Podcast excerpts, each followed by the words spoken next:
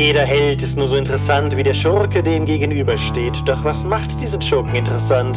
Wir blicken den Bösen ins Gesicht. Heute in Episode 179 des Dopcast.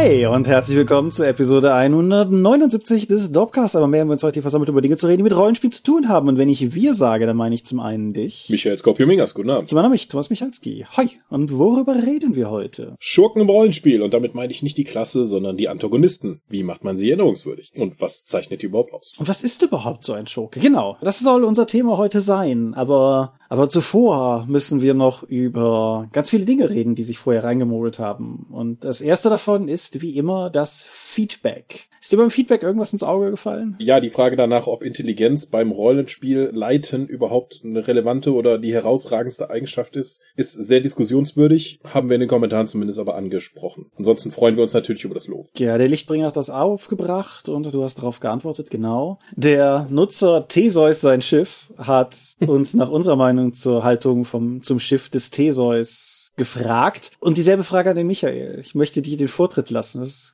für die Hörer zunächst. Also das Wichtigste ist erstmal, dass er eine wichtige Chance vertan hat, indem er sich dem Thesos ein Schiff nennt. Aber das ist eine Frage, die in dem jeweiligen Setting beantwortet werden muss, glaube ich. Wir hatten ja auch schon in einer kurzen Diskussion darüber gesprochen, dass zum Beispiel Altered Carbon die Zusammenhänge aus Körperlichkeit und Identität und äh, mehrfacher Identität, wenn das schon mal kopiert werden könnte, halt nochmal sehr interessant aufwirft. Und das glaube ich, das Interessanteste an der ganzen Serie. Halt halt die Identitätsfrage in diesem Kontext. Ja. Was das überhaupt macht. In der ganz kurzen Fassung für die Hörer, wir haben das ja letztes Mal gar nicht thematisiert gehabt. Wir haben das ja nur, also ich hatte das ja nur genamedropped in Bezug auf WandaVision. Die, das Gedankenspiel geht so, Theseus hat ein Schiff, Theseus Schiff ist im Trockendock und muss halt repariert werden. Und im Zuge der Reparaturen werden natürlich Teile ausgetauscht, Planken, Masten, was auch immer so ein Schiff halt so hat, wird halt nach und nach ausgetauscht. Und das Ganze geht so lange, bis entsprechend am Ende de facto jedes einzelne Teil einmal ausgetauscht worden ist. Und dann gibt es ja noch die Extremvariante davon, dass man aus den rausgebauten Teilen ein neues Schiff baut. Genau, dass, dass der Werftbesitzer heimlich im Trockendock B oder so aus den ganzen alten Teilen von dieser Schiff ein, ein neues Schiff baut. Und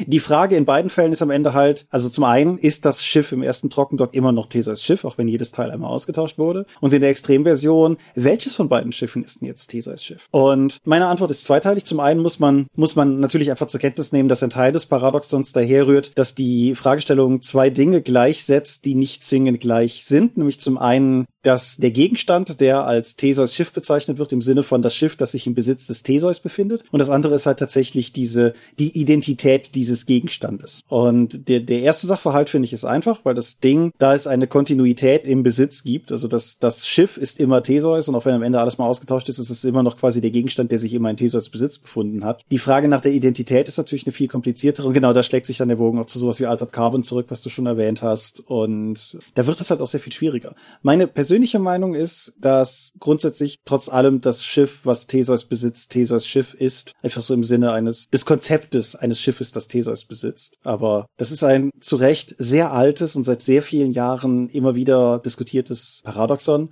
Und der, der Hauptgrund, weshalb ich es interessant fand, das mal aufzubringen, machen wir aber auch weiter, sind ja schon viel zu lange dran. Der Hauptgrund, weshalb ich das gerade nochmal aufbringen wollte, ist, dass das Tolle, finde ich, an solchen paradoxen Schilderungen ist, dass es keine eindeutige Lösung gibt und dass sie dazu einladen, über sowas nachzudenken und halt auch in, in Iteration, wie mit der Identität, was du gebracht hast. Und was weiß ich, die menschliche Haut erneuert sich jeden Monat. Ist wahrscheinlich immer noch eure Haut. Es sei denn, ihr habt ein, eine Hauterkrankung, aber grundsätzlich ist es halt immer noch eure Haut. Aber es ist nicht mehr die Haut, die es vor einem Monat war. Und dementsprechend, ja. ja. Ich finde das Ganze einleuchtender, wenn man anstatt Theseus Schiff einfach sagt, das ist Kit aus Knight Rider. Und da gibt's ja auch einen bösen Kit, der quasi auch daraus gebaut ist. Und es gibt sogar einen bösen Michael Knight, der ja, quasi auch David Hasselhoff war, nur mit einem Bärtchen. Das ist, das ist korrekt. Wobei hingegen selbst Michael Knight ja nur eine Gesichtsrekonstruktion hat und eigentlich ein anderer Charakter war. Das ist korrekt. Wir können jetzt sehr tief in Knight Rider Lore einsteigen, aber ja. Mhm. Ist es nicht sogar so, dass, dass das Gesicht, das er hat, dem, dem Gesicht nach... Sohn des Firmengründers. Genau, richtig, ja.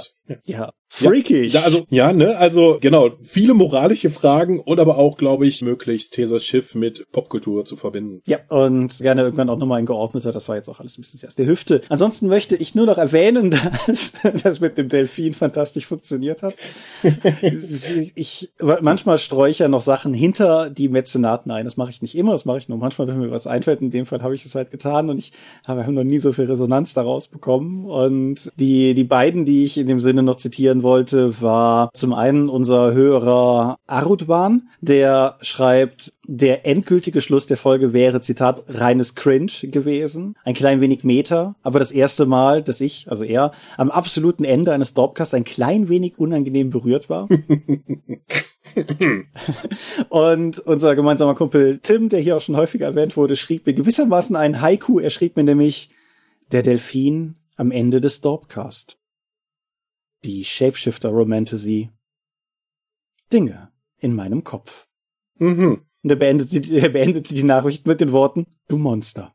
Insofern Hat ja alles genauso funktioniert, wie wir uns das vorgestellt haben. Auf jeden Fall. So, apropos genauso funktionieren, wie wir uns Dinge vorstellen, reden wir doch einfach mal über Crowdfundings, weil das die Stelle ist, an der wir über Crowdfundings reden. Derer drei. Da wäre zunächst mal das Ulysses hauseigene Produkt, Talk Eternity, Isle und das Cyberpontifikat läuft seit letzter Woche, steht derzeit bei 17.072 Euro, ist damit auf jeden Fall auch schon gut finanziert, läuft aber auch heute noch 15 Tage, also immer noch ein bisschen mehr als eine Woche, wenn diese Folge online geht. Und ja, es ist mehr Talk. Talk ist cool. Dann gibt es noch ein Crowdfunding von Pegasus. Die haben jetzt angefangen, das deutsche Cthulhu mit dem Crowdfunding zu versehen. Die haben ja vor Jahren schon mal eins gebracht für die Expeditionen-Kampagne zum Nordpol. Was war das? Berge des Wahnsinns. Berge des Wahnsinns hieß das, genau. Das war ja auch so ein riesen Deluxe-Schuber. Und jetzt geht's auch wieder um ein Deluxe-Produkt, aber diesmal dem Nyalotep sein Schatten mit entsprechend wertigen Handouts und Schuber und vielen Hardcovern und überarbeiteter Kampagne und jetzt ist Farbe reingeklatscht worden und so weiter und so fort. Ja. Und ist auch schon fett überfundet also da scheint es auch großes Interesse dran zu geben. Das ist ja für Cthulhu das Ding, so wie die innere Feindkampagne für Warhammer oder sieben gezeichnete für DSA, wo man immer wieder was drüber liest, was, was nicht unbedingt an der Qualität der Kampagne liegt, wie bei den anderen auch, sondern vor allen Dingen, dass es schon so alt ist. Ja, ich habe ich hab Nyarlathoteps Schatten gespielt in, also die erste deutsche Ausgabe war in Nyarlathoteps Schatten und ich habe das gespielt, boah, Anfang der 2000 oder sowas und ich fand es da schon ein bisschen, bisschen staubig, alles in allem. Vielleicht ist die Neuauflage aber auch härter bearbeitet, ich weiß es tatsächlich nicht ich bin auf jeden Fall gespannt drauf und du hast definitiv recht, das ist so die Urgestein-Kampagne von, von Cthulhu, würde ich sagen. Neben dem Berge des Wahnsinns, aber dann haben wir ja gewissermaßen auch beide mal einmal gefundet gesehen im deutschen Markt und ich bin auf jeden Fall sehr gespannt drauf, mal gucken, was draus wird. In Unkenntnis der neuen Auflage bin ich immer noch der Meinung, wer sowas in der Art sucht, ist mit Eternal Lies für Trail of Cthulhu vermutlich besser bedient, aber wie gesagt, ich kenne die Neuauflage nicht. Vielleicht, vielleicht geht da was. Ja, und zu guter Letzt ist da noch Lex Arcana, das ewige Kaiserreich zu erwähnen. Uhrwerk Verlag geht in die nächste Crowdfunding Runde. Lexakana ist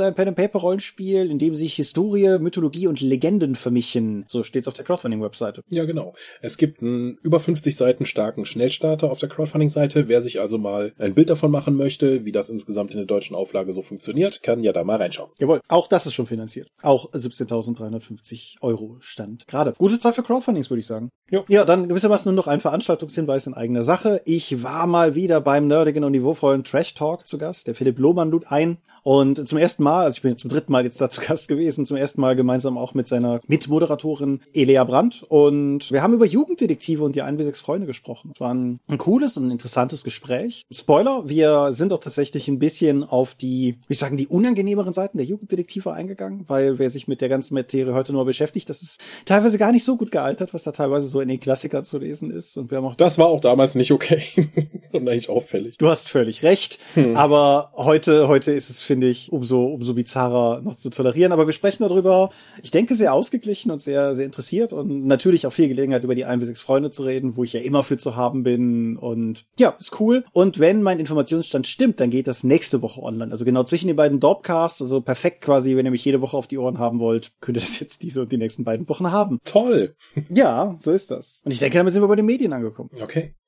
So, ich habe mehr auf Amazon Prime. Kaching! Habe ich schon lange nicht mehr. Das ist richtig. So, der Prinz aus Zamunda 2 angeschaut. Mhm. Das ist so ein Ding, was es eigentlich nicht geben sollte, aber mein Gott, warum nicht? Das war einer der prägenden Filme für mich Ende der 80er, Anfang der 90er. Das ist halt etwas, was wir so oft gesehen haben auf Videokassette und dann von Sat 1 damals wahrscheinlich aufgenommen. Mhm. Neben den Glücksrittern und das war halt die Hochzeit von Eddie Murphy. Und das hat mich auch damals sehr geprägt. So, deswegen hatte ich, war ich schon sehr gespannt, wie der zweite Teil jetzt macht. Der Trailer sah ganz lustig aus. Der zweite Teil. Ich musste öfters lachen, als ich dachte bei der netteren Version von Wakanda.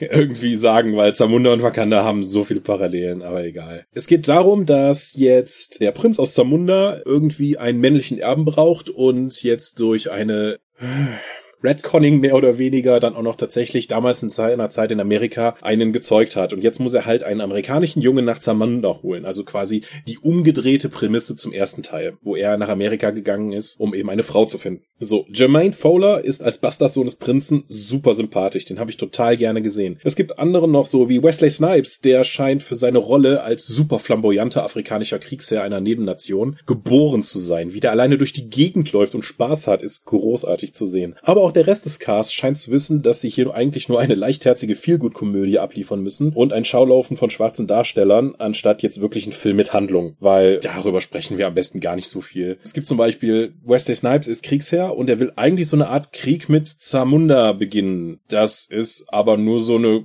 das ist eigentlich nur eine Vorlage für Witze. Also offensichtlich kann man selbst als Nebennation von Zamunda, wo die super reich sind, einfach zu deren Hauptpalast fahren und einfach mit mehreren Soldaten reinkommen, um sich zu unterhalten, weil es gibt niemanden, der sie aufhält. Warum auch? Zamunda scheint keine Armee zu besitzen. Aber diese ganzen realweltlichen Ideen, die dahinter stecken, muss man komplett eigentlich zur Seite schieben, um damit Spaß haben zu können. Weil, wie gesagt, die Handlung ist jetzt nicht der große Herausstechungs Punkt des Films. Ja, neben diesem Konflikt, der eigentlich dafür erst lostritt, worum es eigentlich da geht, dass er seinen Sohn finden muss, der komplett unterspielt ist und auch albern aufgelöst wird, gibt es noch anderen Kram, wie zum Beispiel, dass der Prinz aus Zamunda, gespielt von Eddie Murphy, eigentlich drei Töchter hat, die seine leiblichen Kinder sind, die aber kaum Raum in der Erzählung bekommen, weil das auch alles Mädels sind und die dürfen effektiv nicht erben in Zamunda. Das ist insgesamt sehr schade, da mir gerade die älteste Tochter kam mir auch sehr sympathisch und auch sehr legitim eigentlich für die Rolle vor. Insgesamt finde ich, dass der Film vor allem auf Nostalgie setzte, aber daraus darüber hinaus die Möglichkeiten, eine neue Story zu erzählen, nicht ausreizt. Da der Film für mich aber, wie schon gesagt, zu Beginn der 90er sehr prägend war, finde ich es auch schwer, da jetzt differenziert drüber zu sprechen. Sie bieten auch ein unglaubliches Schaulaufen von alten Charakteren, egal wie sinnvoll die in die Story eingebaut werden können, sodass man immer noch drauf sein kann und sagt, ha, ich erinnere mich daran, wie lustig. Ich nehme, der schwingt halt auch einfach mit, dass sie sich wahrscheinlich alle gedacht haben, also einen dritten kriegen wir wahrscheinlich nicht, also hauen wir halt im zweiten alles raus, so. Also ich hatte wirklich meinen Spaß damit, aber das ist halt ein super blöde Story und wie gesagt, eigentlich nur vor allen Dingen eine Szene, wo Leute Spaß dran hatten und dunkelhäutige Darsteller mit reinzubringen. Das hat alles ziemlich gut funktioniert und ich hatte meinen Spaß damit, aber ich glaube, das ist kein Film für die Ewigkeit. Okay. Mein Eddie Murphy aus der Zeit war tatsächlich immer auf der Suche nach dem goldenen Kind. Echt? Ich, ich hatte noch die Glücksritter, aber die Suche nach dem goldenen Kind hat mich nie so abgeholt. Der war, ich glaube, das lag einfach an dem Stop-Motion-Monster am Ende. Ich weiß es nicht, aber und, und die Prüfung, die er absolvieren, das war, das war ziemlich mein Ding. Also ich glaube nicht, dass wir davon mal einen zweiten Teil sehen werden, aber ne, vielleicht kann ich ja den einfach nochmal gucken. Egal wie. Also auf jeden Fall, ja, Prinz von Zamunda 2, irgendwann werde ich den mal gucken, denke ich, aber wie du auch sagtest, das klingt ja eher nach was Seichtem, da brauche ich, glaube ich, mal die richtige, oh, ja. die richtige Stimmung. Apropos People of Color, nicht so sehr apropos leicht. Lovecraft Country ist ein hm. 2016 erschienener Roman von Matt Ruff, wobei ich im Prinzip an dieser Stelle schon die erste Falschaussage getroffen habe, auch wenn ich es vom Cover abgelesen habe, weil ehrlich gesagt ist es kein Roman, sondern eine Sammlung von mehreren zusammenhängenden Novellen. Das also eine Anthologie. Es ist, es ist irgendwo dazwischen. So, also es ist die die diese Texte sind aufgemacht wie Kapitel, aber es ist de facto einfach so, dass mit jedem Kapitel im Prinzip auch die die Fokus Erzählperson wechselt. Das sind zwar alles Charaktere aus demselben Umfeld und es gibt halt immer wieder Überschneidungen und Charaktere aus den einzelnen Geschichten kommen auch in den anderen vor und so. Aber durch diese konstanten Wechsel der Erzählposition und auch dadurch, dass viele Teile gerade in der, in der Mitte der Handlung keinen wirklich offensichtlichen Bezug zur Rahmenhandlung haben, ist es halt auch nicht wirklich so ein Roman im Sinne, wie man sich so einen Roman halt vorstellt. Was es aber ist, ist gut. Es ist eine spannende und interessante Erzählung. Das Ganze spielt im Jahr 1954 in Amerika und alle Protagonisten sind von dunkler Hautfarbe. Was, wie jeder mit einem bisschen Geschichte weiß, nicht unbedingt die beste Zeit war dafür. Mhm. Und die, der Titel, da kann man auch drüber diskutieren, ob das Ganze nicht möglicherweise auch so ein bisschen, bisschen einfach mit, mit dem Namen Kundenangeln ist oder oder sowas. Aber einer der Protagonisten ist auch großer Fan von Groschenromanen und dergleichen und von Lovecraft unter anderem auch. Und ein Teil der Geschichte führt halt auch tief rein nach Massachusetts und also auch ins ländliche Massachusetts und mit allem, was da so dranhängt. Und was die Geschichte mehr oder weniger macht, ist zwei Sachen miteinander zu kontrastieren. Nämlich zum einen die Lebenserfahrung von Amerikanern of Color in der Zeit halt in den 50er Jahren dort. Und auf der anderen Seite klassische Pulp-Geschichten mit, mit Monstern, mit verschiedenen Dimensionen, mit Dr. Jekyll, Mr. Hyde-artigen Körperverwandlungen, all solchen Dingen. Und das funktioniert viel besser, als es das auf dem Papier tun sollte, meiner Meinung nach. Und was da sehr viel reinspielt, ist, dass sich das Buch einfach unfassbar flott weglesen lässt. So, das ist, es ist sehr leichtherzig erzählt, trotz der harten Thematik, die es behandelt. Es ist, ist ernst im Umgang mit den kritischen Themen. Es ist recht schonungslos in der Darstellung davon, aber es ist nicht irgendwie exploitativ in dem, was es tut. Es ist, es ist halt einfach, es erzählt diese Geschichte und es erzählt diese Geschichte von vorne bis hinten und es ist spannend und es ist teilweise lustig und manchmal ist es auch dramatisch und manchmal ist es auch einfach völlig weird und am Ende hat es durchaus auch ein befriedigendes Ende, was dann auch durchaus alle vorangegangenen Geschichten so ein bisschen deckelt. Moment, das ist eine abgeschlossene Geschichte. Es ist eine abgeschlossene Geschichte, ja. Wow. Und das, also der, der grundsätzliche Plotaufhänger ist der, dass der Protagonist, ein, ein Kriegsveteran namens Atticus, kommt halt wieder zurück in seine Heimat, weil sein Vater verschwunden ist. Und sein Vater war immer so ein bisschen davon besessen, herauszufinden, was denn eigentlich so genealogisch der, der, die Herkunft ihrer Familie ist. Und die Spur, die der Vater hinterlassen hat, führt tief hinein in das, was eben auch das Buch Lovecraft Country nennt und in einen Ort namens Artham. Nicht Arkham, sondern Artham. Mhm. Und wo dann ein offensichtlich dubioser Okkultist in einem Herrenhaus wohnt und offensichtlich irgendwelche Rituale vollübt mit einem Kult, den er womöglich hat. Und damit geht, das setzt die ganze Geschichte in Bewegung. Aber das ist auch die Lovecraft-Trope-hafteste Geschichte von allen, weil manche von denen, die danach folgen, halten sich damit auch gar nicht so sehr entsprechend auf. Aber ja, es ist am Ende eine abgeschlossene Geschichte und es ist auch eine, ohne jetzt großartiges, offenes Ende für mögliche Fortsetzungen. Wenn man das Buch ausgelesen hat, dann, dann hat man diese Geschichte auch tatsächlich bis zum Ende gelesen. Ich habe jetzt hier die deutsche Ausgabe neben mir liegen, die bringt's auf 428 Seiten, also es ist kein kurzes Buch unbedingt. Was hier liegt, ist die Hardcover-Ausgabe, die ist bei Hansa erschienen. Ich weiß gerade nicht, gibt mit Sicherheit mittlerweile auch ein Taschenbuch, habe ich aber vorher nicht gecheckt. Wenn, verlinke ich auf jeden Fall irgendwas unter dieser Folge. Ich würde es empfehlen, mit dem ganz klaren Hinweis, erwartet jetzt nicht unbedingt ein offensichtliches Lovecraft-Pastiche. Das ist es nicht. Es ist eine Vermischung aus Lebensrealität of Color und Pulp-Erzählungen. Ja, so wie, wie so vieles im Brettspielbereich. Einfach, ich mache hier ein leidlich interessantes Spiel, pack aber irgendwie Mythos oder Cthulhu noch mit in den Titel, weil es inzwischen ja auch frei ist. Und dann schaffe ich einfach mehr Aufmerksamkeit. Aufmerksamkeit. Ja, wie gesagt, es, ist, es würde den Zeitrahmen hier sprengen, glaube ich, zu diskutieren. Und es würde vermutlich voraussetzen, dass du es auch gelesen hast, um da sinnvoll darüber diskutieren zu können, ob es zu Recht diese Lovecraft-Referenz trägt. Ich würde sagen schon, aber wer das Buch halt kauft in der Erwartung von Cthulhu und Tentakelmonster, nicht so wirklich. Hm. Wobei doch, es gibt ein Tentakelmonster. Anyway. Mal gucken, ob du da ein Endgeräusch für findest. Ich habe noch etwas, was ich über Crowdfunding finanziert habe, tatsächlich mal gelesen. Mhm. Mhm. Das ist das hier auch schon erwähnte Tiny Dungeons. Mhm. Ähm, das ist vom Sascha ja hier auf Deutsch veröffentlicht worden und ist so eine schmale Reihe an bis jetzt nur Fantasy-Rollenspielen mit einem sehr einfachen Regelsystem. So, Tiny Dungeons ist auch als Buch relativ klein, denn es hat 208 Seiten auf A5, nicht B5, wie etwa Savage Worlds. Mhm. Das ist für die meisten Leute da draußen egal, für uns als Verleger relevant, weil wenn ich daran denke, wie, wir, wie viel Kriege wir geführt haben, warum Druckereien A5 Bücher so viel teurer machen als B5 Bücher, finde ich das zumindest mal interessant zu erwähnen. So, worum geht's bei Tiny Dungeons? Das ist zunächst einmal ein setting-agnostisches Spiel. Ich erkläre mal kurz die Regeln. Man würfelt 2 w 6, jede 5 oder 6 ist ein Erfolg. Wenn du einen Nachteil hast, würfelst du nur mit einem W6. Wenn du einen Vorteil hast, benutzt du 3 W6. Ja, und es gibt Merkmale, die kannst du dir halt dazu nehmen, die dir in gewissen Situationen Vorteil geben oder einen Nachteil ausgleichen. Waffen verursachen ein oder zwei Punkte Schaden, je nachdem, ob man sie einhändig oder zweihändig führt. Rüstung und Schilde bringen erstmal nichts, außer du nimmst das passende Merkmal dazu. Erfahrungspunkte kannst du neue Merkmale nur maximal fünf oder mehr Lebenspunkte holen. Magie ist kein, ist äh, ein Merkmal, beschreib was du willst und würfel zwei wie sechs. Fast alles über diese gerade genannten Regeln, die darüber hinausgehen, sind Optionalregeln. Etwa Verschleißpunkte für Ausrüstung, was ich schon gemessen an der Komplexität, die ich gerade beschrieben habe, schon für sehr tief halte halte. Hier zeigt sich aber auch so schon, obwohl es kaum Regeln gibt, ein altes DSA-Problem, dass die Trennung von optionalen und richtigen, in Anführungszeichen, Regeln nicht immer so sauber ist. So einige der Merkmale, wie zum Beispiel der Schmied, machen halt nur Sinn, wenn du die Optionalregel für abnutzbare Gegenstände verwendest. Die sind nicht direkt gekennzeichnet, allerdings ist bei den Merkmalen dann, die auf Optionalregeln verweisen, immer noch ein Seitenverweis mit entsprechend dabei. Da muss also schon wissen, wie die zu lesen sind, bevor du irgendwas nimmst, was vielleicht in deiner Kampagne gar nicht vorkommt. Dann gibt es noch einen Abenteuergenerator für Fantasy-Themen mit tollen Tabellen, ein allgemeines kleines Bestiarium, wobei die Kreaturen nur aus Trefferpunkten und gegebenenfalls Merkmalen bestehen. Also wenn ich jetzt mal, wir waren ja gerade bei Lovecraft Country, einen Kultisten nehme, der hat zum Beispiel einen Trefferpunkt und kein Merkmal. Das ist der gesamte Statblock. Okay, krass. LP1, weil alle würfeln halt mit 2 bis 6 für den Angriff.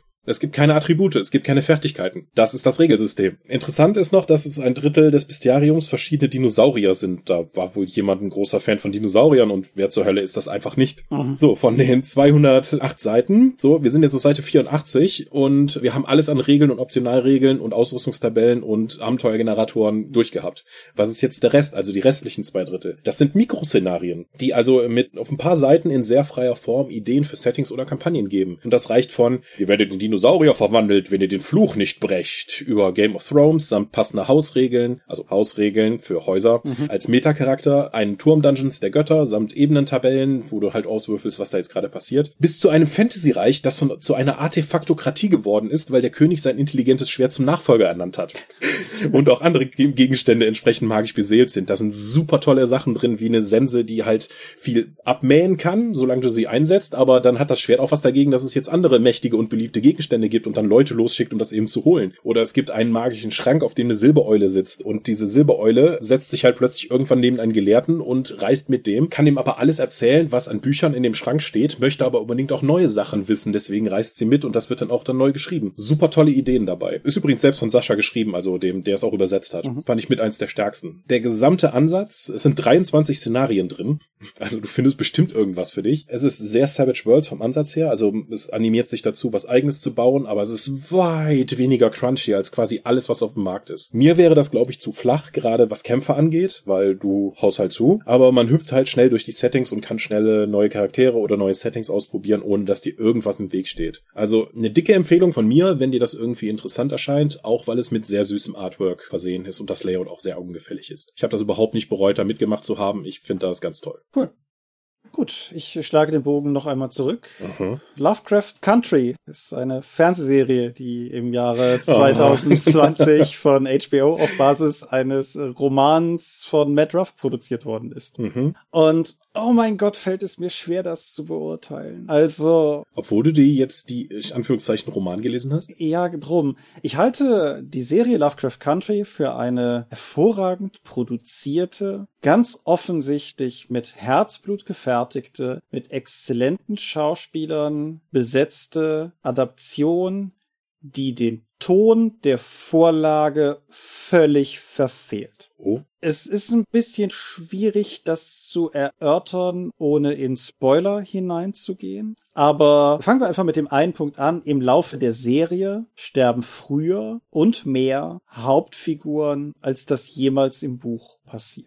Mhm. Und das halte ich persönlich, ich muss jetzt ganz klar sagen, das, das ist sehr viel, also nichts, was wir hier jemals sagen, ist objektiv, aber das ist in dem Fall, glaube ich, noch sehr, sehr, sehr viel subjektiver. Aber ich habe eben gesagt, dass sich das Buch so gut wegliest und dass es trotz seiner harten Thematik relativ gut auch einfach zu lesen ist. Und das liegt daran, oder das lag für mich daran, dass ich eigentlich durchweg das Gefühl hatte, dass das spannende Geschichten sind, wo aber in der Regel, wenn denn nicht am Ende Schreckliches passiert, die Leute gut durchkommen. Und die Serie macht sehr schnell klar, und ich weiß nicht, ob das so ein HBO-Ding ist, so weil Game of Thrones so gut funktioniert, aber die Serie macht relativ schnell klar, jeder hier ist gefährdet, jeder hier kann sterben. Und das ich finde, das verfehlt das Buch einfach himmelweit. Und es wirft auch das Problem auf, meiner Meinung nach, dadurch, dass eine Figur sehr früh in der Serie stirbt, die im Buch zu diesem Zeitpunkt einfach nicht stirbt, dass die Serie sich so ein bisschen in die Pflicht bringt, zu verwalten, dass dieser Charakter aus diesem Netzwerk von Figuren, die das Buch ja nun mal hat, durch die ganzen unterschiedlichen novellenartigen Unterkapitel, diese Lücke ist halt plötzlich da und Leute müssen darauf reagieren, dass diese Figur aus ihrer Mitte gerissen worden ist. Und mh,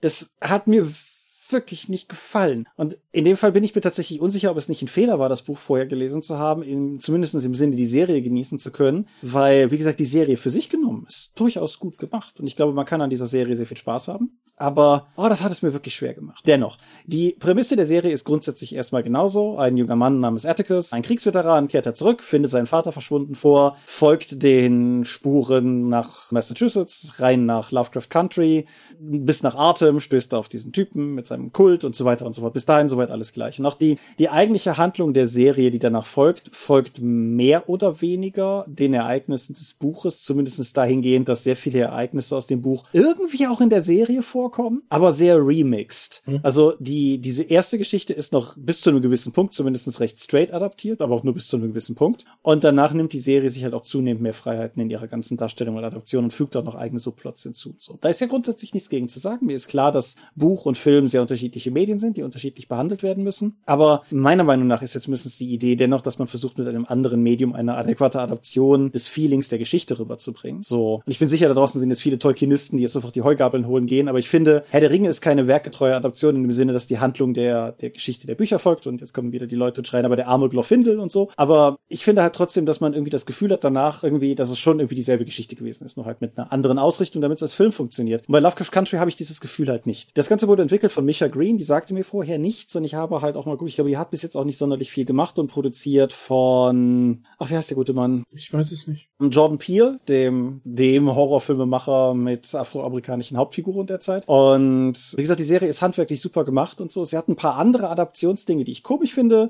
Ich finde ein bisschen komisch, dass die Familie von Atticus, ich habe das bis jetzt bewusst ausgelassen, die halt im Buch ist es Atticus Turner und so weiter und so fort. Die sind halt in der Serie, ist es dann Atticus Freeman und so weiter. So Freeman, ehrlich, das ist jetzt auch gar nicht irgendwie on the nose. Und er hat dann noch so ein paar andere Sachen. Es gibt ein paar, paar Gender Swaps in Figuren, die ich aber tatsächlich für unproblematisch hielt, außer in dem Sinne, dass sie natürlich auch wieder von der Vorlage wegführen, aber das ist halt weniger mein Problem. Mein Hauptproblem ist halt, wie gesagt, tatsächlich so ein bisschen diese, diese Sterblichkeit, so doof das klingt. Hm, schwierig. Wenn ich beides. Also nicht mal, weil sie die, weil die die Charaktere ans Herz gewachsen werden würden, sondern weil es einfach so als Trope des Senders siehst? Nee, weil ich der Meinung bin, dass es die die Geschichte irgendwie nicht bereichert. Stell dir vor, Standardbeispiel Star Wars, stell dir vor, das wäre eine Romanverfilmung und in dem Roman würde Obi-Wan auf dem Todesstern nicht sterben. So. Mhm. Und dann guckst du den Film und Obi-Wan stirbt da. Und das, das ist halt einfach, das ist ein krasser Unterschied. Einfach nicht nur in Bezug auf das, was da gerade passiert ist und natürlich, dass die liebgewordene Figur weg ist, sondern eben auch, weil alle anderen ja irgendwie darauf reagieren müssen, dass die Figur jetzt weg ist und dass halt irgendwie Dinge neu verteilt werden müssen und so weiter und so fort. Und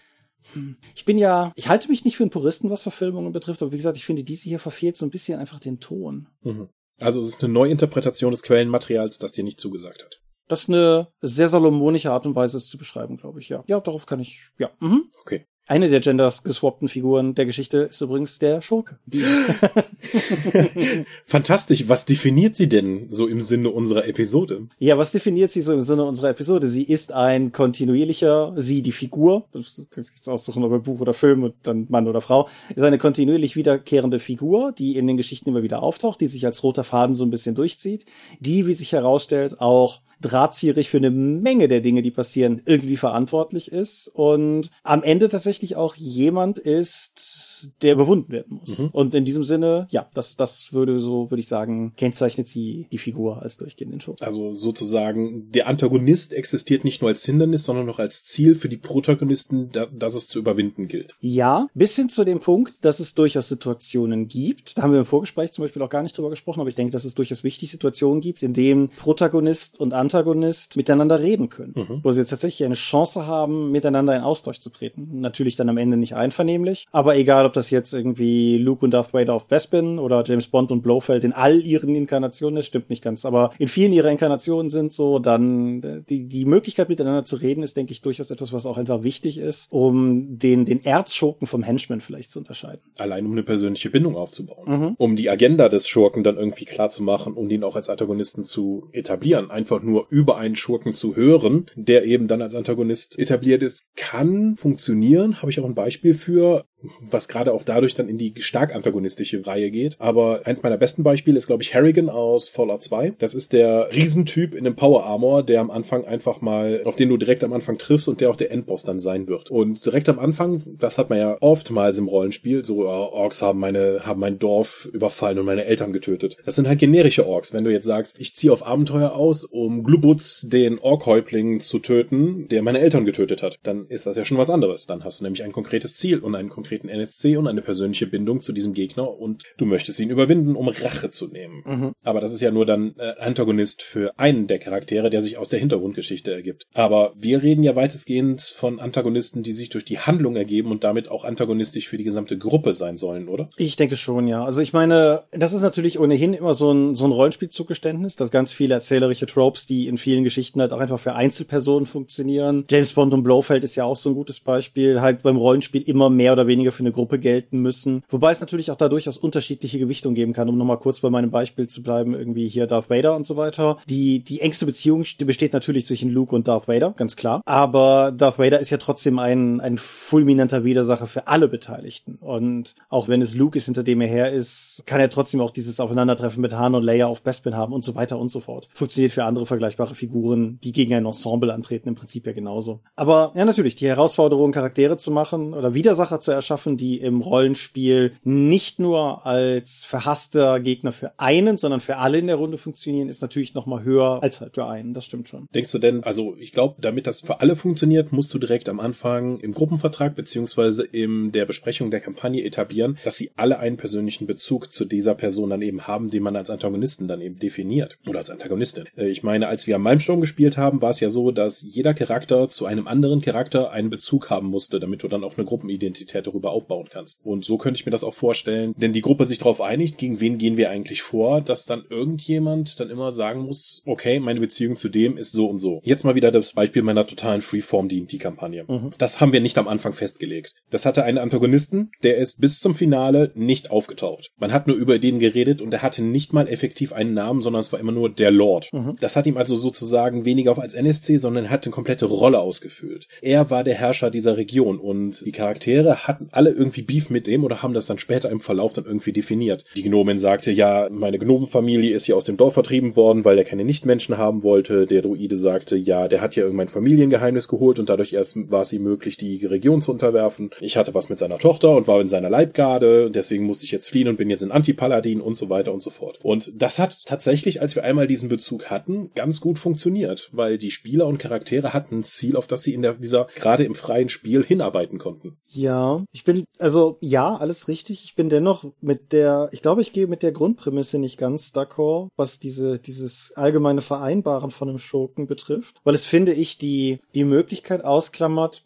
dass das genuin im Spiel entsteht. Mhm. Ich meine nicht, dass es am Anfang definiert worden wäre. Wir hatten am Anfang ja nicht mal diesen Metaplot mit Zivilisation gegen Wildnis. Das hat sich innerhalb der ersten zwei, drei Sitzungen ergeben. Und später habe ich dann auch mal gefragt, das war sozusagen eine nachträgliche Hinzufügen. Inwieweit steht ihr denn mit diesem Charakter dann in Verbindung? Also sozusagen, wenn ich in Fate wieder zu sprechen, äh, einen Aspekt zu schaffen zwischen dem Spielercharakter und den NSCs. Ja, ja. Aber das war auch schon der Antagonist der gesamten Kampagne. Das war jetzt nicht für eine Handlung relevant, sondern hier haben wir jemanden definiert, definiert, der war halt für die gesamte Kampagne, für die ganze Gruppe halt der Gegner. Ja, wie gesagt, trotzdem, ich, ich glaube, ich glaube, dieser Moment, an dem du definierst, ist der Moment, also ich bin nicht dagegen, das kann man durchaus machen, aber das ist, glaube ich, ein Moment, den ich nicht als, als zwingend ansehen würde. Also, um ein nicht ganz so starkes Beispiel zu bringen, was aber so vielleicht so ein bisschen die Richtung zeigt. Wir haben hier schon häufiger über die DSA-Runde gesprochen, die wir damals hatten mit wechselnden Spielleitern. Und es kam halt ja durchaus auch vor, dass mal ein NSC-Widersacher mehrfach verwendet wurde, teilweise auch von unterschiedlichen Spielleitern. Und manche von denen, wir haben das dann nicht bis in den, in die letzte Stufe quasi ausgeführt, aber alleine durch die Tatsache, dass das halt wiederkehrende Schurken waren, wurden die auch als Schurken intensiver wahrgenommen, weil sie halt nicht nur der Widersacher der Woche waren, sondern weil schon mehrfach da war und weil hm. es nicht nötig war, eine, eine Verbindung zu dem Schurken zu definieren, weil das, was die Verbindung zum Schurken gebildet hat, genuin am Spieltisch gewachsen ist. All diese Dinge, die man definieren könnte, sind halt einfach wirklich ausgespielt passiert quasi. Und hm. denkst du denn auch, dass die Bindung der Spieler tatsächlich da relevanter war, weil jeder, wenn die ja auch noch von verschiedenen Spielleitern dann gespielt wurde, die Figur, dann addiert ja jeder noch seins dazu. Und damit wächst der ja auch als Teil deines kreativen Prozesses. Dass es halt nicht nur für die Charaktere relevant wird, sondern vor allen Dingen auch für die Spieler. Durchaus, ja, durchaus. Also ich denke, dass, dass es das auf jeden Fall interessanter gemacht hat und es ist halt auch, in dem Sinne habe ich das, glaube ich, irgendwann im Dropcast schon mal erzählt. Ich habe halt ein Abenteuer gemacht, was im Endeffekt eine relativ surrealistische Traumreise war. Unabhängig jetzt, warum das dazu gekommen ist. Aber auf jeden Fall, ich habe das halt geleitet und erst ganz gegen Ende wurde den Leuten klar, dass halt dieser ominöse, immer nur indirekt auf dieser Traumreise erwähnte Widersacher, der einbeinige König, dass das so ein tulamidischer Schurke namens Hassan war, dem sie halt vor x Abenteuern das Bein abgeschlagen haben. So. Hm. Und dieser Moment, an dem den Leuten am Tisch klar wurde, inklusive des, des Spielers, der Spielleiter war, als Hassan sein Bein verloren hat, als ihm klar wurde, wer der Widersacher ist. Das war natürlich einfach ein unglaublich starker Moment, weil es halt ein Moment der Erkenntnis war, der auch auf Spielerebene funktioniert hat. Mhm. Das ist ja, das ist ja seltener, so. Ja. Und, und dementsprechend war das schon sehr stark. Und wir haben diese Runde dann halt irgendwann nicht mehr weitergespielt. Ich bin aber, ich war fest entschlossen, Hassan noch mehrfach einzusetzen und ich denke, der hätte durchaus auch die Qualität gehabt, dann noch, noch mehrfach in so einer Funktion aufzutauchen. Aber wie gesagt, das ist dann, denke ich, dann mal so ein bisschen was anderes als jetzt. Das finde ich aber auch ganz spannend, weil der Antagonist hat ja offensichtlich weitergemacht, weil er ja eine eigene Agenda gegen die Spielergruppe hat, sei es nun Rache oder mhm. andere Sachen. Durch den persönlichen Bezug, das ist ja ein Antagonist, der sich durch die Konsequenz aus den Handlungen der Spieler ergeben hat. Mhm. Ja, absolut. Das ist ja sehr spannend. Das ist also keine von der Story oder von im Metagespräch vorab etablierte Antagonistenposition, sondern tatsächlich jemand, der sich aus dem Abenteuer heraus entwickelt hat, aus dem, was die, was die Spieler Charaktere in der Welt hinterlassen haben. Ja, absolut. Mhm. Aber ich habe, ich habe das zwar jetzt eben schon mal über Lovecraft Country herum definiert, aber wie würdest du es eigentlich festzurren? Was ist in deinen Augen, was ist, was ist ein Schurke? Was macht einen guten Schurken zu einem guten Schurken? Ich glaube, eine nachvollziehbare Agenda. Also man kann natürlich sehr stumpf gut gegen böse spielen und in, da reicht es auch. Wenn ich jetzt zum Beispiel bei Talk Eternity im Nil-Imperium unterwegs bin, dann ist es ja quasi in die Physik der Spielwelt gegossen, dass Schurken Schurken sind. Die machen dann auch schurkische Dinge. Oder in Isle, das ihr nebenbei gerade crowdfunden könnt, in, in ja. Isle ist der, ist der, ist der Konflikt zwischen Licht und Dunkelheit ja auch immanent ins Setting gebacken. Genau, das ist wie ein Herr der Ringe. Also gute Leute sehen gut aus, böse Leute sind hässlich und gut und böse sind keine abstrakten Konzepte, sondern tatsächlich in der Welt verankert. Mhm. Und das macht es natürlich dann noch einfacher und es ist zumindest nicht notwendig, so vielschichtige Charaktere zu erstellen. Aber wenn ich gerade einen wiederkehrenden Schurken haben möchte, ist es, glaube ich, schon relevant, dass die Spielercharaktere seine Agenda verstehen und gegebenenfalls dagegen auch arbeiten können. Mhm. Jetzt, um jetzt wieder mal den Lord aus meiner Kampagne zu nehmen, dessen Ziel war ganz klar, Ordnung zu schaffen. Und zwar auch manchmal auch auf eine sehr radikale Weise, indem er zum Beispiel dann nicht Menschen nicht in sein, weil er das als Stören empfand, versucht hat rauszudrängen, inklusive seiner ehemaligen Gefährten. Und diese ehemaligen Gefährten dann aufzusuchen und dann gegen ihn zu verwenden oder sie auszuschalten, war halt durch die Story quasi vorgegeben, beziehungsweise durch die Agenda der Spielercharaktere. Und es hat ihnen auch neue Sachen gegeben. Und wenn ich jetzt weiß, dass mein Antagonist jetzt vielleicht so äh, erstmal so eine lame Machtbasis aufbauen möchte, so die, die kleinste Motivation, die jemand überhaupt haben könnte, Macht zu gewinnen, weil das ist eigentlich das, was die meisten Leute zu allem antreibt, Dinge zu tun. Es kann sein, okay, wir haben ausbekommen, hier der Typ hat sich in den Stadtrat eingekauft. Das ist aber irgendwie ein zwielichtiger Typ, der benutzt Korruption, was für Abenteuer eigentlich kein sonderlich spannendes Thema ist. Aber dann kannst du dann noch rausfinden, okay, wenn wir jetzt also die Leute finden, die weiter unten in der Kette stehen, die ihm vielleicht bei der Korruption mitgemacht haben, können wir gegen ihn vorgehen. Aber das ist schon mal, dann bietet viel mehr Optionen, außer jemand, der mir jetzt äh, äh schnurrbartswirbelnd oben am, ähm, am Tor steht und sagt, haha, ich habe eure Familie entführt. Ich finde, dass ich mal, dass ich mal was Positives über den Akte X Metaplot sagen würde. Also ich, ich, ich liebe ja, ich liebe ja Akte X, aber nicht unbedingt wegen des Metaplots. Und ich finde ein gutes Beispiel dafür, wie du so eine Figur interessant gestalten kannst, so eine Korruptionsschurkenfigur interessant gestalten kannst, ist der der Raucher, der Krebskandidat, der Cigarette Smoking Man, wie auch immer man ihn nennen möchte. Die Figur hat ja aber weite Teile keinen Namen und wenn sie dann einen hat, reden wir bisher nicht drüber. Aber weil er aufgrund von den ich sag mal im weitesten Sinne gesellschaftlichen Umständen unantastbar ist für die Protagonisten. Mhm. Das bedeutet, wenn sie ihm an den Karren fahren wollen, das schlägt die Brücke zu dem, was du gerade gesagt hast, müssen sie über die, im Prinzip über die, die Schergen arbeiten, weil sie ihn direkt nicht angehen können. Und dann finde ich, wird selbst sowas Lahmes wie Korruption plötzlich ein interessantes Gegnerkonzept, weil halt du, du weißt ja Dreck am Stecken, Du kannst ihm nicht direkt was, aber du musst halt trotzdem einen Weg finden, ihn aufzuhalten. Mhm. Also einen Antagonisten, würdest du also sagen, einen Antagonisten in eine Machtposition zu setzen, damit er auch direkt ein erreichbares Ziel ist, weil er über den Charakteren steht, ist schon relevant. Ist noch. Weil wenn der Charakter, wenn der Antagonist halt unter den Charakteren steht, sei es nun gesellschaftlich, Kämpffähigkeiten, Magiefähigkeiten, können sie ihn ja einfach dann effektiv Macht auf ihn ausüben und ihn wegbomben. Ja, das Einzige, was mir da spontan jetzt einfühle, wäre, wenn wir wieder dann zurück auf das Racheszenario schwenken Also möglicherweise hauen sie ihn dann halt irgendwie raus. Also angenommen, es ist nicht ein Fantasy-Setting, angenommen, sie sind nicht einfach nur Mörder-Hobos, gehen hin, der schlagen ihn, weil dann ist er halt tot. Mhm. Okay, so.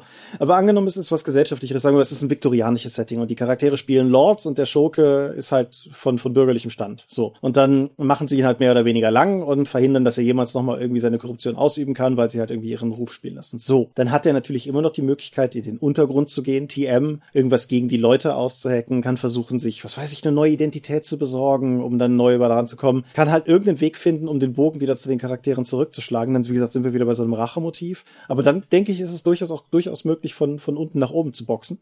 Aber klar, wenn der Schurke ihnen überlegen ist, ist das natürlich direkt ein interessantes, herausforderndes Machtgefüge, was damit einhergeht. Mhm. Ja möchte Kalif anstelle des Kalifen. Dann der Großvisier ist ja ein guter, guter Antagonist. Auf jeden Fall, klar. Sowas ist immer super. Natürlich allgemein Antagonisten, die möglicherweise noch jemanden haben, den sie vorstellen, damit man erst denkt, das wäre der Schurke und dann im zweiten Schritt merkt, dass sie da, das, das, das, was weiß ich. Um bei deinem Beispiel zu bleiben, der Großvisier ist in Wirklichkeit der Drahtzieher, aber er hat den, den Kalifen nicht ersetzt, sondern zu seiner Marionette gemacht oder sowas in der Art. Damit kann man mhm. natürlich auch interessante Sachen machen. Es ist ein bisschen so ein Japano-Rollenspiel-Trope, das ich nicht mag, dass wenn du den Endgegner am Ende des Spiels besiegt hast, dann plötzlich irgendwer um die Ecke kommt und sagt, aha, was ihr nicht wusstet, war in Wirklichkeit bin ich der Schurke. Und du denkst dir, wer bist du? Warum bist du bisher nicht vorgekommen? So. Ja. Aber wenn man das Ganze entsprechend A, nicht ins Finale legt und B, vorher die Möglichkeit gibt, dass sich das Ganze irgendwie zu einer Erkenntnis aufbauscht, dann klar, kann man damit natürlich auch viel machen. Mhm. Generell ist natürlich Verräter ist ein, finde ich im Rollenspiel ein schwieriges Trope, aber macht natürlich potenziell Schurken auch zu guten Schurken. Ja, oder wenn plötzlich einer der Spielercharaktere dann sagt, dass er Verräter ist, äh, wie unser Zensurthema Gast Patrick, der halt in ungeachtet des Spiels immer Verräter spielt. Okay. Bei Battlestar Galactica haben wir ihn damals immer direkt in die Brick geschmissen, weil er wüssten, der zerschießt uns hier alles, wenn wir den nicht einsperren. Egal, ob der Zylone ist oder nicht. Ja. Ja, und auch als wir Earthdawn gespielt haben, wollte er unbedingt einen tyrannischen Agenten spielen, wovon kein anderer was wissen durfte. Der spielt halt immer Verräter. Also ich glaube, das ist aber nicht wirklich produktiv, einen der Spielercharaktere dann zum Antagonisten zu machen. Nee, was man natürlich durchaus machen kann, ist schauen, ob man einen NSC zum Verrat bringen kann. Das ist insofern natürlich immer schwierig, weil das voraussetzt, dass die Charaktere erstmal den NSC in seiner guten Rolle so sehr ins Herz schließen, dass dann der Übergang mhm. zur bösen Rolle am Ende wirklich irgendwie umfahrt. Ja. Da bin ich, da bin ich nicht sicher, ob das oft gut gelingt. In meiner Hunter-Kampagne der viel zitierten vierten war es durchaus so, dass der Typ, der der den Charakteren diesen offenen obdachlosen Treff zugeschanzt hat, sich am Ende als jemand erwiesen hat, der sagen wir nicht unbedingt altruistische Motive hatte. Aber ich glaube ehrlich gesagt nicht, dass das so ein Moment war, wo dann alle gedacht haben, was, der, das kann doch überhaupt nicht sein. So, das ist nicht so wie wenn Captain America in einem der Comics der letzten Jahre plötzlich sich umdreht und Heil Hydra sagt. So, das ist einfach. Ja. ja, aber das kannst du einfach machen, wenn sich zurückgehaltene Gefühle bei einer gewissen Situation dann einfach zeigen. Linieren Babylon 5 aus Motiv Liebe äh, etwas Schreckliches tun. So, so hat keiner kommen sehen. Ja. Das kann halt schnell einen Antagonisten schaffen. Kann aber auch, glaube ich, zu emotionalen Problemen innerhalb der Gruppe führen, wenn ein liebgewonnener NSC halt so einen Twist macht. Vielleicht des Twists wegen. Wäre ich also vorsichtig mit. Ich denke, es sollte nicht des Twists wegen sein. Hm. Nebenbei Babylon 5 Frage, ist Londo Molari ein Schurke? Eigentlich ist er zu tragisch dafür, oder?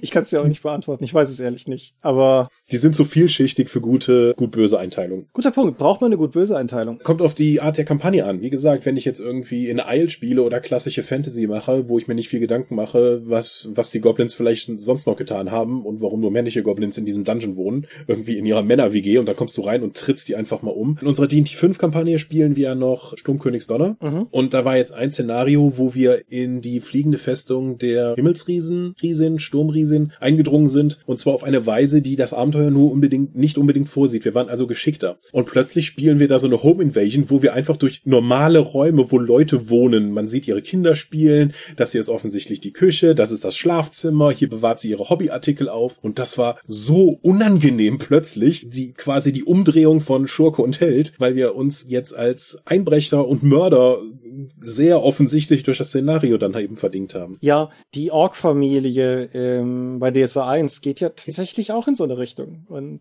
Silvana, ja, ja mh, du, du. die einfach da unten gerade den Tisch deckt und die guckt irritiert auf, wenn du da die Tür eintrittst und dann muss man die halt abmessern. Ja, aber der Grund, weshalb ich die Frage gerade nochmal reingeworfen hatte, war, weil ich nämlich, also wir sind uns, glaube ich, einig, dass man nicht unbedingt so Herr der Ringe-eskes super ultra schwarz-weiß braucht, aber ich glaube, Erzschurken in einer Kampagne, in der alles tiefgrau ist, sind zumindest, sagen wir mal, fühlen sich sehr anders an. Dann sind es wahrscheinlich eher Widersacher, so im Sinne von jemanden, der, der halt auch irgendwie, der konkurrierend dieselben Ziele verfolgt. Mhm. Aber ich glaube, Moriarty oder Blofeld oder so funktionieren nicht, wenn nicht der ihr Gegenpart, also sprich der Protagonist, in hinreichendem Maße einfach auch wirklich der Gute ist. Also wie gesagt, ne, man, man braucht nicht diese krasse Schwarz-Weiß-Einteilung, aber hm. ich glaube, dass das Londo-Molari-Problem liegt da halt so ein bisschen noch begründet. Übrigens, Entschuldigung, liebe Hörer, die mit der Hälfte der Nennungen heute in der Folge vielleicht irgendwie raus sind, aber es ist so schwer oder Popkulturbeispiele. Aber die Definition von Londo als Schurke funktioniert so schlecht, weil in Babylon 5 so viele Leute gute und schlechte Dinge tun. Genau, und außerdem machen die ja über die ganze Serie auch Entwicklungen durch, mhm. die wo Leute nochmal gute und schlechte Dinge tun. Also das funktioniert halt nicht. Aber ich denke auch, ich mag ja eher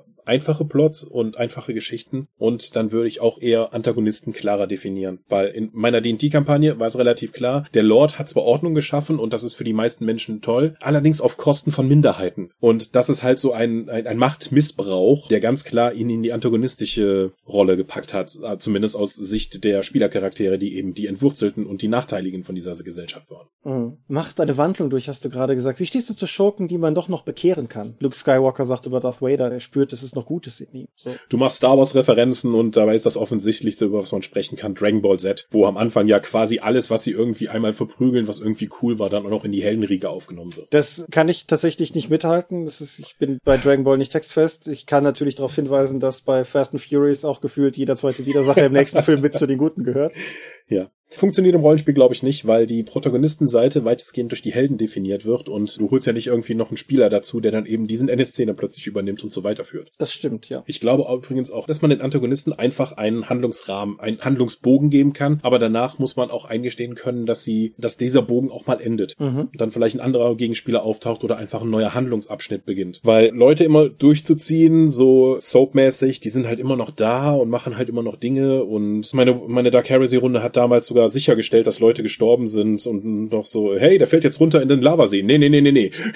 ich ziehe den mit der Enterpistole nochmal hoch und dann gebe ich den Kopfschuss. Der kommt auf keinen Fall wieder. Die wollten halt auch sicherstellen, dass die Leute nicht wiederkommen. Die haben sich also aus, sagen wir mal, Effizienzgedanken dagegen entschieden, dramaturgische Hintertürchen zu lassen. Huh, das ist ja mal gar nicht mein Spielziel. Aber gut.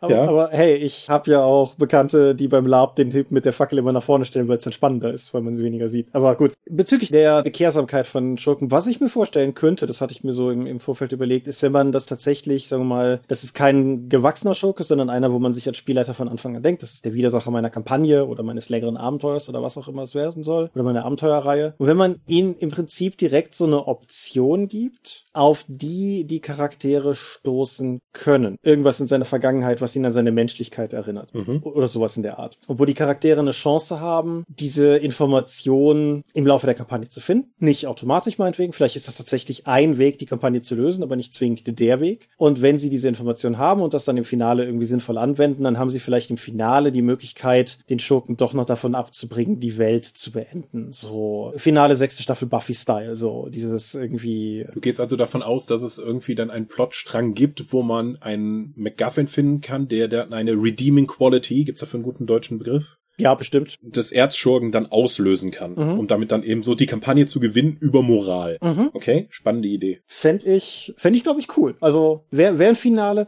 Ich, ich bin halt, ich finde Kampagnen beenden ist schwer. Nebenbei, da haben sich Leute auch ein, ein Thema zu gewünscht, können wir demnächst ja auch mal machen. Aber Kampagnen beenden ist schwer und ein cooles Finale finden ist schwer, wenn man nicht einfach nur am Ende alle erschlagen will. Aber das ist halt, finde ich, irgendwie auch so. Ne?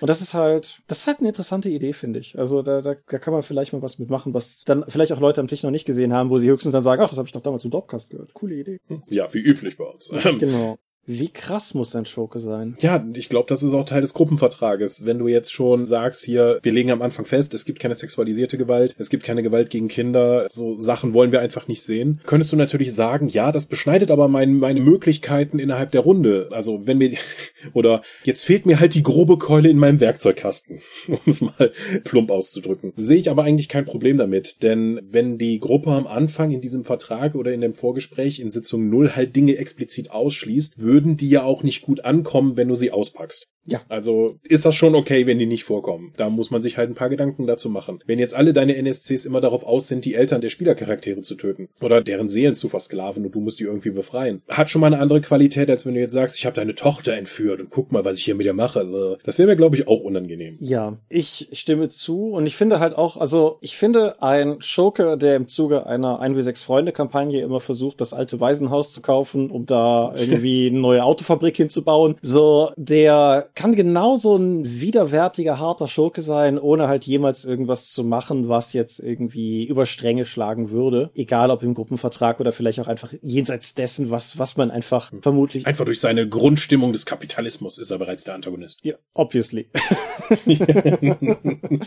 ja, aber oh, wie gesagt, ich, ich denke, ich denke, da, das ist, also er, er muss halt einfach er muss Grund bieten, sich an ihm aufzureiben. Ich glaube, das ist vielleicht einfach so der, der Punkt, mhm. wie ich das festmachen würde. Red Dead Redemption hat ja einen besonderen Erfolg im Spiel, den Dastardly, womit die da halt eben auf die klassischen Western-Tropes eingehen. Wenn du eine Frau fängst, mit einem Lasso einfesselst und auf die Schienen eines Zuges legst und die überfahren wird, bekommst du diesen Erfolg.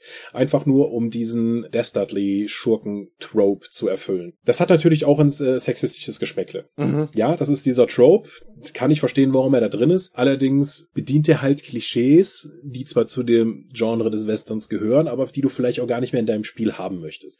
Deswegen ist es relativ einfach, immer wieder einen Schurken dadurch unsympathisch erstehen zu lassen, indem du ihn einfach dann Frauen schlagen lässt. So, okay, gut. Aber muss, das funktioniert, das ist innerhalb der Gesellschaft klar gesagt, das ist negativ. Ich weiß, diesen Typen bringe ich jetzt keine positiven Gefühle entgegen, aber es ist halt auch schon im besten Fall ein abgelutschtes Klischee das man vielleicht auch verhindern könnte. Ich glaube, es gibt andere Möglichkeiten, anstatt jetzt physische Gewalt gegen Schwächere einzusetzen, den unsympathisch oder als Antagonisten zu etablieren. Ja, ich, ich finde auch, das nutzt sich vor allen Dingen in gewisser Weise auch ab. Natürlich empört es einen, was weiß ich, auch wenn der Schurke Kinder schlägt oder in, in Filmen und auch in Büchern teilweise, Gewalt gegen Tiere ist ja auch so ein Klassiker. Ja, den Hund tritt, genau. Wer, wer, wer den Hund tritt, ist einfach unten durch. Da bin ich mit dabei, der ist einfach unten durch. Ja. Aber wie gesagt, es nutzt sich halt in gewisser Weise auch ab. Es hat vielleicht immer noch diesen Empörungsimpuls, aber es ist ja teilweise auch schon fast an dem Punkt manchmal, wo du, wo du denkst, das ist jetzt, das dekonstruiert sich selber schon durch seine eigene Klischeehaftigkeit. Mhm. Nazi-Schurken in Filmen haben, finde ich, häufig so einen Faktor. Also es ist, die haben dann diesen pervy Nazi-Accent im Englischen und ich finde es halt schwierig. Das geht halt nicht mehr so richtig ins Mark so. Es ist, es ist halt, es ist vielleicht widerwärtig, aber es ist nicht irgendwie, wie ich schon sagte, was, woran du dich auf aufreiben möchtest oder sowas, weil es halt irgendwie einfach nur abgedroschen ist und dann halt im Zweifelsfall auch einfach billig und ja. Und selbst wenn du sagst, in dem Setting ist irgendwie Gewalt gegen Frauen aus irgendeinem Grund jetzt nicht so abartig wie in unserer Gesellschaft,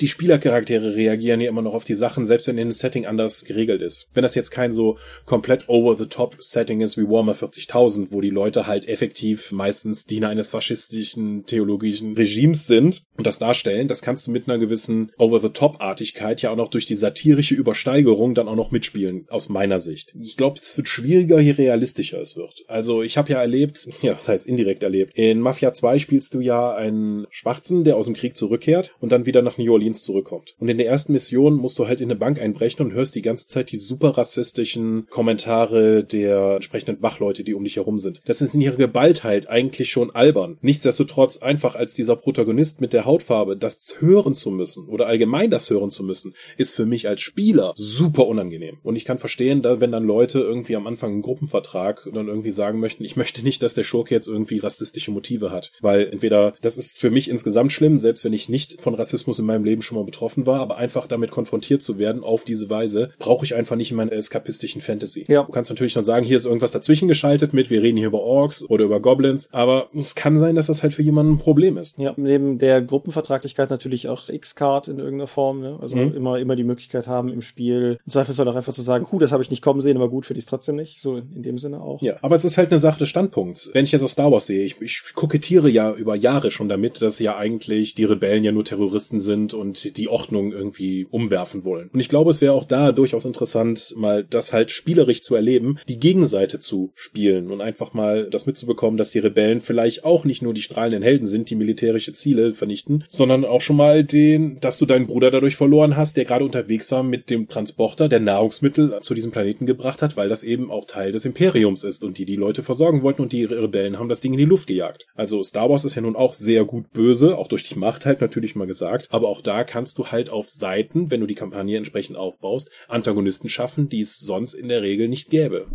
Klar, ich meine, eines der, ich glaube, bis heute beliebtesten Star Wars Computerspiele ist TIE Fighter, wo du de facto einen imperialen Piloten spielst und wo die Leute, mhm. gegen die du vorgehst, die die Rebellen sind, klar. Die Frage ist natürlich, wie du sowas dann in die Form eines Schurken gießen kannst, dass es funktioniert. Wir haben im Vorgespräch kurz über Killmonger gesprochen bei Black Panther, mhm. der, der insofern interessant ist, weil in dem Film der Schurke fast die interessantere Entwicklung hinlegt. Ich würde nicht sagen fast, sondern er macht, er ist eigentlich die klassische Protagonistenposition der Heldenreise, wo er als mit einem legitimen Ansatz, aber enterbt effektiv in sein Land zurückkommt, sich Fähigkeiten und Verbündete suchen musste und sich diese Position neu erarbeitet und auch verdient. Also dass die klassische Heldenreise invertiert beim Antagonisten. Mhm. Denkst du, dass das was ist, was im Rollenspiel funktionieren kann? Eine Kampagne, in der du, sagen wir mal, de facto auf der, auf der Seite bist, die normalerweise die Bösen wären? Und du dann im Laufe der Kampagne vielleicht erst realisierst, dass der Schurke, gegen den du vorgehst, eigentlich in einer anderen Geschichte der Gute ist? So ist ja so ein bisschen so dieses Niemand ist der Schurke in seiner eigenen Handlung, ne? So in diesem Sinne. Ich denke, das kannst du durchaus machen. Du hattest ja eben mit der DSA-Kampagne den Hasran ja schon erwähnt. Ich weiß ja nicht, was dessen Motivation am Anfang war, aber wenn die Spielercharaktere jetzt irgendwie nur sich einen Spaß draus machen, einem der Straßenräuber halt ein Bein abzuschneiden und den liegen zu lassen, kann der irgendwann zurückkehren und halt mit der klassischen Heldenreise sein Recht fordern, Rache zu üben an diesen Mörder-Hobos, die halt durch die Gegend gezogen sind. Also er war mit Sicherheit bei seinem ersten Auftreten auch schon Schokowicht und die haben das Bein, ja. das ist sicherlich im Kampf gefallen und nicht im Zuge einer nachträglichen Abschneideraktion, wie das gerade klang. Ja, aber das kannst du, stell dir mal vor, einfach jetzt die Ork-Familie, die wir eben schon hatten. Die Mörder-Hobos kommen unten rein, die Ork-Familie setzt gerade Essen auf, die prügeln die einfach um und später äh, denkt sich halt der Ork-Junge, okay, ich bin jetzt hier verprügelt worden, danach bin ich in die Sklaverei verkauft worden, aber ich habe mich jetzt über die Jahre hier zum Chef einer Piraten, ich bin Piratenkapitän geworden und dann treffen die Spielercharaktere weit später nochmal da drauf und der will einfach entweder Rache nehmen oder sein Recht einfordern. So von wegen, hey, ihr habt mir damals das Haus abgenommen, in dem ich gewohnt habe. Das gehört eigentlich mir und ich kann es beweisen. Und plötzlich kommen die Spielercharaktere dann in, in eine Bredouille, weil es inzwischen auch einen gesellschaftlichen Umschwung gab und Orks Rechte bekommen haben oder so etwas, was vorher noch gar nicht denkbar war. Sind ja auch ein paar Jahre vergangen. Ist wesentlich schwieriger und viel mehr auf den langen Run ausgesetzt. Aber ich glaube, es könnte funktionieren. Wobei es schwierig ist, das den Spielern zu vermitteln, um eben diese Heldenreise zu bekommen. ansonsten, im, bei Black Panther haben wir Killmongers Werdegang halt miterlebt. Wenn der NSC irgendwann vor dir steht und sagt, übrigens, ihr habt mir damals Unrecht getan und ich bin jetzt nur hier, um das einzufordern, dann sagen die auch so, ah ja, Moment, vor drei Jahren war da mal was. Aber ich habe seitdem nichts mehr gehört. Mhm. Dann hast du halt einen viel größeren Abstand dazu. Vor allen Dingen, weil Spieler natürlich auch eher dazu neigen, sowas zu vergessen, als jetzt ihre Charaktere das möglicherweise tun würden. Und dann bist du wiederum an dem Punkt, an dem du es den Spielern nochmal erklären musst als Spielleiter. Und dann hast du eigentlich verloren, ja. weil die, die Emotion aus der Sache dann einfach raus ist. Aber du kannst es ja immer wieder die Antagonisten einfach nur name droppen. Klar. Oder zumindest dann, ihr hört die Geschichten, dass der und der jetzt das gemacht hat und so weiter. Ja, ne? Nochmal die Warhammer-Kampagne von mir, Kernig Steiner, war halt auch ein Antagonist, der effektiv sich nur über den Namen definiert hat. Ja. Zuerst. Ich möchte, ich möchte an diesem Punkt übrigens noch eine Lanze für eine ganz andere Art von wiederkehrenden Schurkencharakter brechen, der bei mir sich sehr lange durch eine Kampagne gezogen hat, nämlich Gumba Khan. Gumba Khan war ein gamorianischer Weltraumpilot in unserer langen, langen 120 Sitzung Star Wars Kampagne. Und die einfachste Art und Weise zu beschreiben, wie Gumba Khan funktioniert hat, war wie die Piraten bei Asterix. Gumba Khan ist, also das waren ja mehrere Subkampagnen, habe ich ja glaube ich auch schon mal hier erklärt. Also es gab irgendwie die klassische Rebellenkampagne, es gab eine quasi Nachkriegszeit-Kampagne, es gab so ein Babylon 5-artiges Raumstationsbesitzen und ganz am Ende gab es sogar ein kurzes Kampagnensegment aus Sicht der Imperialen. Und jedes einzelne dieser Segmente hatte mindestens einen Auftritt von Gumba Khan. Und Gumba Khan war halt einfach, also ich meine, halt, irgendwo bist du halt bei Schweine im Weltraum.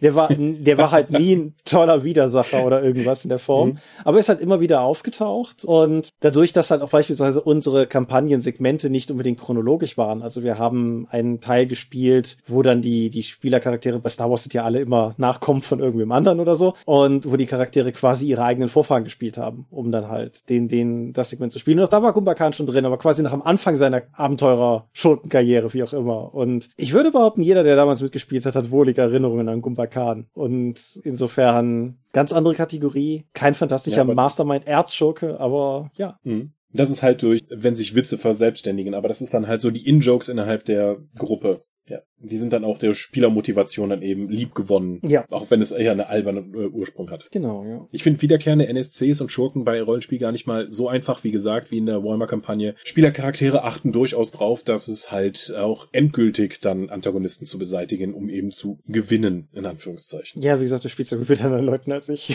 Insofern. Ja. Ich, ich würde vermuten, die meisten Leute, mit denen ich spiele, würden eher noch dafür Sorge tragen wollen, dass nicht klar ist, ob die Leiche gefunden wird. So, aber Mhm. irgendwie, weiß ich nicht, kann ich, kann ich einen Schicksalspunkt dafür ausgeben, dass die Leiche nicht da ist oder irgendwie sowas, keine Ahnung.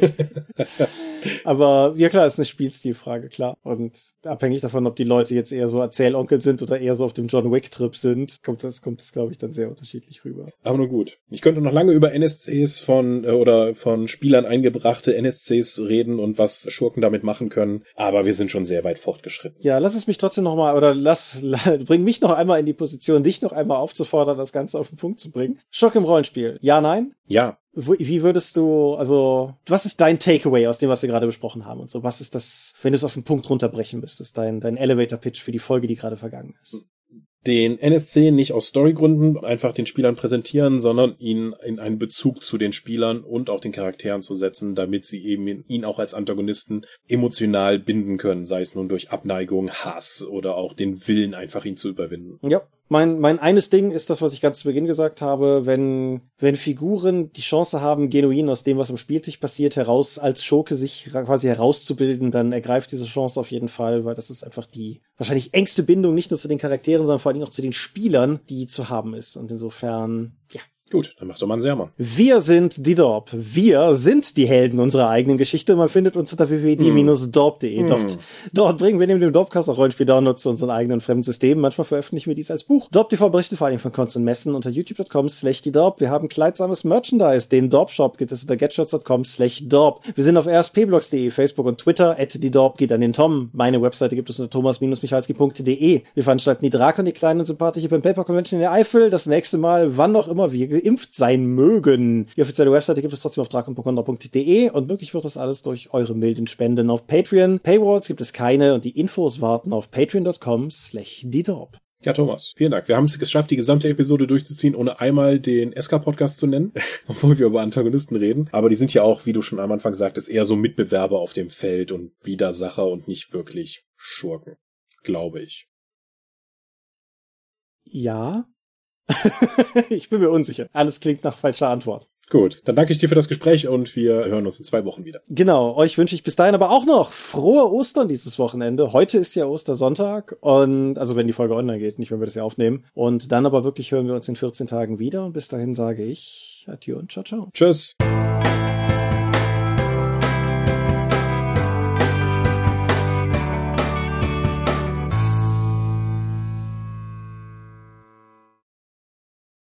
Ja, ich glaube, ich habe alle meine Kommentare durch. Ich habe tatsächlich einen Punkt nicht ansprechen können, weil er nicht reingefügt hat. Deshalb frage ich das jetzt einfach noch am Ende. Wie stehst du eigentlich zu Kylo Ren? Ist das ein guter Schurke? Das ist der beste Star Wars Charakter überhaupt. Cool. Ich weiß nicht, ob ich den superlativ mittrage, aber ja, ich finde Kylo Ren eine... Doch, ist mein Lieblings-Star Wars Charakter. Okay, sei dir gegönnt. Danke. Dann hören wir ja auf. Ich drücke auf Stopp.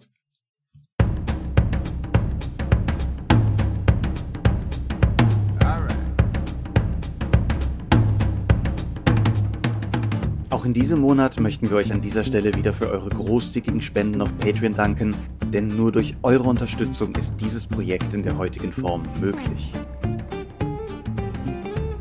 Und unser besonderer Dank gebührt dabei wie stets den Ones, also jenen, die uns pro Monat 5 Euro oder mehr geben. Und im April 2021 sind das Aika, Alishara, Arudwan aka AGS, Lambert Behnke, Big Bear, Gerrit Bonn, Brodert Jorben, Daniela, Daniel Doppelstein, Dorifer, Exeter, Excalibert, Michaela Fege, Björn Finke, Marcel Gehlen, Gelbwurstfieber, Stefan Glück, Alexander Hartung, Jörn Heimeshoff, Hungerhummel, die 100 Questen Gesellschaft, Dominik Koch, Stefan Lengel, Lichtbringer, Lightweaver, Christoph Lühr, Angus MacLeod, Volker Mantel, Moritz Melem, Mofte, Optus, Dennis Oswald, Dominik Rickert, Arzach Rumpelgnorg, Ralf Sandfuchs, Sawyer the Cleaner, Philipp Schippers, Ulrich A. Schmidt, Oliver Schönen, Jens Schönheim, Christian Schrader, Rupert Sedelmeier, Alexander Schendi, Bentley Silberschatten, Lilith Snow White Pink, Sphärenmeisterspiele, Steffs Kleinkrämerei, Stefan T., Florian Steury, Sven, Technosmurf, Teichdragon, Tellurien, Marius Vogel, Jeremias W., Katharina Wagner, Talian Vertimol, Xeledon und Marco Zimmermann. Danke, dass ihr uns freiwillig ohne Paywall und Auflagen so tatkräftig unterstützt, einfach weil ihr es könnt. Danke und frohe Ostern.